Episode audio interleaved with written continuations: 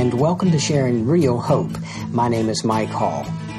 The story is told of a father and son that were out for a walk one day, and this young son noticed as they were walking a large ant hill, and so they stopped to observe it for a while. And if you know anything about ants, they were really busy scurrying everywhere, and as they watched these ants, the young son said to his father, Dad, do they even know that we're here? Could they even know that we're here? And of course, the wise father saw that as an opportunity to teach a lesson. And here is a statement that we all need to understand. It is more impossible, if that's even possible, more impossible for us as humans to know about God than it would be for an ant to know about humans. Now, let me just repeat that. It's more impossible for us humans to know about God than it would be for an ant to know about humans. That is, if God had not chosen to reveal himself. The transcendent God is above us in every way, and he is absolutely unknowable unless he chooses to reveal himself. Isaiah 55 is one passage that kind of alludes to that, and verses 8 and 9 say this For my thoughts are not your thoughts, nor are your ways my ways, declares the Lord. For as, as the heavens are higher than the earth, so are my ways higher than your ways, my thoughts than your thoughts. And, and essentially, what is going on there is uh, through the prophet Isaiah, God is saying, I'm not on the same level as you. I'm the creator, you're the created. And, and God is so far above us, it's, it's like, in a way, a human compared to an ant, only a greater distance than that. Um, an ant has no uh, hope of ever being able to communicate rationally with us and really not even to have uh, an awareness of our presence. It just, just wouldn't be possible. And even more so is as us to Almighty God. God is so high above us. His ways, His thoughts are so, so high above us unknowable unless God chose to reveal himself. And the good news is this. He has. In Psalm 19, we are taught that he has revealed himself through general uh, things, through general revelation. And, and he's revealed himself in creation. Romans chapter 1 talks about that, that uh, God has revealed himself in creation and in our conscience. Um, the, the writer of Ecclesiastes, Solomon, said that in, in the heart of every man, God has placed eternity. So we are, we're hardwired to know that there is a God, and that is God that hardwired, hardwired us that way. And then we can look around in creation, and creation shouts it shouts the fact that there is a God. And so that is so very, very important to understand. But Hebrews chapter 1, verses 1 and 2 kind of give us a little insight into God's progressive revelation. And the last part of Psalm 19 uh, talks not about general revelation, but specific, special revelation, and that is God's Word. Hebrews chapter 1, uh, verses 1 and 2 says this God, after He spoke, He spoke, long ago to the fathers, our forefathers, in the prophets in many portions and in many ways. And so God, through through many times in many ways in different portions, God spoke to us through the prophets in the in in the Old Testament. In verse 2 says, In these last days has spoken to us in his Son, whom he appointed heir of all things, through whom also he made the world.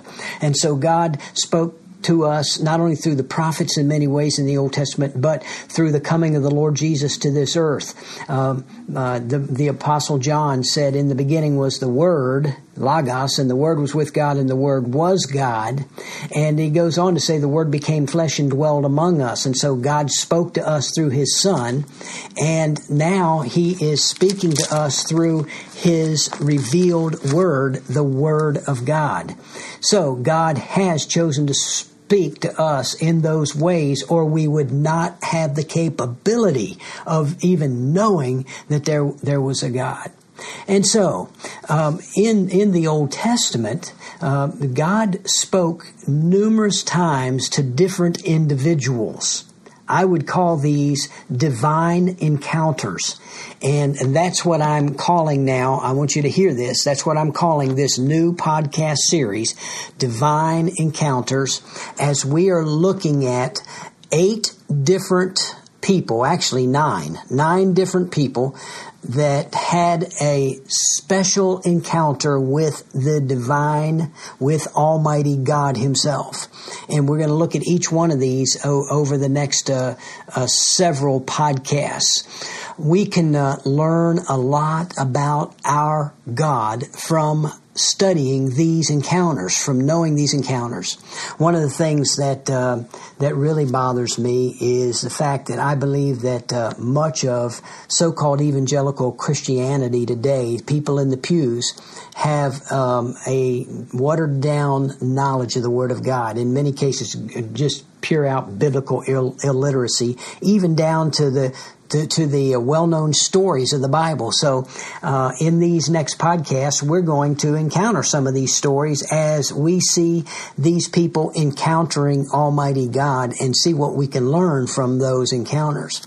We begin in this particular podcast with um, Adam and Eve. We're going to start right at the beginning, and we're going to begin with the creation of Adam and Eve, really the beginning of, of the human race. In Genesis chapter 1, 1, verses 26 to 31, we hear this. Then God said, Let us make man. By the way, this is on the sixth day of creation. God has created everything, including the animals, everything, and now he's down to, to, to, to humans. He says, Let's start again. Then God said, Let us the, the triune God, make man in our image according to our likeness, and let them rule over the fish of the sea, and over the birds of the sky, and over the cattle, and over all the earth, and over every creeping thing that creeps on the earth. God created man in his own image. In the image of God, he created him, male and female he created them. God blessed them, and God said to them, Be fruitful, multiply, and fill the earth, and subdue it, and rule over the fish of the sea, and over the birds of the sky, and over every living thing that moves on the earth. Then God said, Behold, I have given you every plant yielding seed that is on the surface of the earth, and every tree which has fruit yielding seed. It shall be food for you, and to every beast of the earth, and to every bird of the sky, and to everything that moves on the earth, which has life, I have given every green plant for food. And it was so, and God saw that all he had made, and behold, it was very good. And there was evening, and there was morning, the sixth day. And then in chapter 2, verse 7, it says, Then the Lord God formed man of dust from the ground and breathed into his nostrils the breath of life, and man became a living being or a living soul. Then God planted a garden toward the east in Eden, and there he placed the man whom he had formed. And so uh, there is the story of the of the first man being being created, Adam. But look in verses 18 and following. Then the Lord God said, "It is not good for the man to be alone. I will make him a helper suitable for him. Out of the ground the Lord formed every beast of the field and every bird of the sky, and brought them to the man to see what he would call them. And whatever the man called the living creature, that was its name.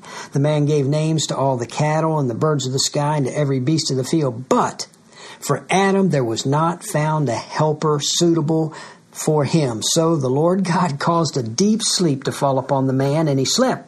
Then he took one of his ribs and closed up the flesh at that place, and God fashioned in into a woman the rib which he had taken from the man and brought her to the man. The man said, This is now bone of my bones and flesh of my flesh. She shall be called woman because she was taken out of man. For this reason, a man shall leave his father and his mother and, and be joined to his wife, and they shall become one flesh. And the man and his wife were both naked and were not ashamed. So there, the creation of the human race, and and and in that we see God's desire, not His need, not His need. God doesn't have any needs. He had, but it was God's desire to have a relationship with us, with humans. Amazing, amazing. God didn't need it. God the Father, God the Son, God the Holy Spirit had perfect and fully satisfying relationship. But God loved us.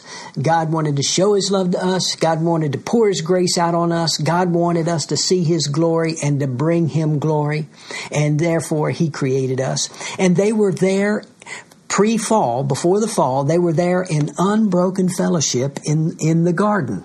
Think about that. See, God planted a garden, it says. God placed the man there, it says.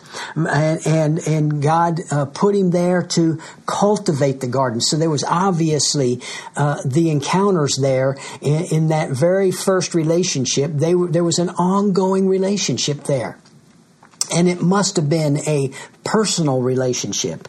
Um, it, it, wasn't like he was speaking to him through through the Word of God or through preaching or someone else. It was God directly dealing with Adam and Eve. And in chapter two, verses sixteen and seventeen, then uh, he gives he gives a warning to to these uh, two to Adam and Eve, and he, it says this: the Lord God commanded the man, saying, "From any tree of the garden you may eat freely, but from the tree of the knowledge of good and evil you shall not eat." For in the day that you eat from it, you shall surely die. God warned him. He said, You've got a choice here. You've got a choice. I want a relationship with you, but I'm giving you the opportunity to obey me or not obey me. If you don't obey me, if you if you eat from this, you're going to die. There is going to be death brought on you, but not only on you, but on the whole human race. Well, um, this encounter has been wonderful. It's been a great unbroken fellowship, and it's a picture of what is to come, by the way, for those of us that are looking forward to heaven. But there was a sad encounter in, in, chapter 3, verses 8 to 24. And I don't have time to read those verses, but, but uh, you know that Adam and Eve took the forbidden fruit. They they uh, fell and they sinned. That relationship was broken. God came back into the garden again as He had in times past, and asked them where they were. They were hiding from God because they knew that they had done wrong. And so you see there God's justice in action as God uh, pronounced a curse a curse on them, on, on the woman, on the man, on the serpent, and, and they had to suffer the consequences of their sin. But then you also see God's mercy and grace because there in the midst of pronouncing the curse is the proto-evangelium, the first mention of the gospel where he said that the serpent's head, the serpent would bruise the head of the, of, of, would bruise rather the heel of the woman's seed. That's a, uh, a reference to the virgin birth of Jesus Christ, but but the woman's seed would crush the head of the serpent. That is God's promise of, of hope for redemption right there through the, the death of Jesus Christ on the cross. And we see his mercy and his grace when he killed an animal and from that animal he took skins and made coverings for Adam and Eve, and God is covering us now. Again, that's a foreshadow of the fact that God covers us with His righteousness. His righteousness. It's what He did. Their fig leaves that they made, their works of righteousness didn't work. It fell short. Their fig leaves uh, covering them didn't cover them, but God, in His mercy and grace, covered them. So, in this first encounter with Almighty God, with humans, we see God's justice, we see God's mercy and grace. Aren't you glad? Aren't you glad that God is a just God? That God is holy, that God is righteous. He never bends his standards. He can't be anything but righteous. But aren't you glad that God also is a God of mercy and a God of grace and he's provided a way for us to be forgiven and redeemed and covered with his righteousness and brought back into that eternal fellowship with him, eternal fellowship. And one day we'll realize that fully when we're with him face to face. Well, we're going to get another divine encounter on the next podcast. I hope you'll be tuned. Until then, God bless. Thank you for listening to this edition of Sharing Real Hope. We hope that you were encouraged in your walk with Christ by what you heard. Please take a moment to email us with your questions, prayer requests, and comments. Our email address is sharingrealhope at gmail.com. Again, that's sharingrealhope at gmail.com or you can visit our website at sharingrealhope.org. Until next time, keep living in and sharing real hope.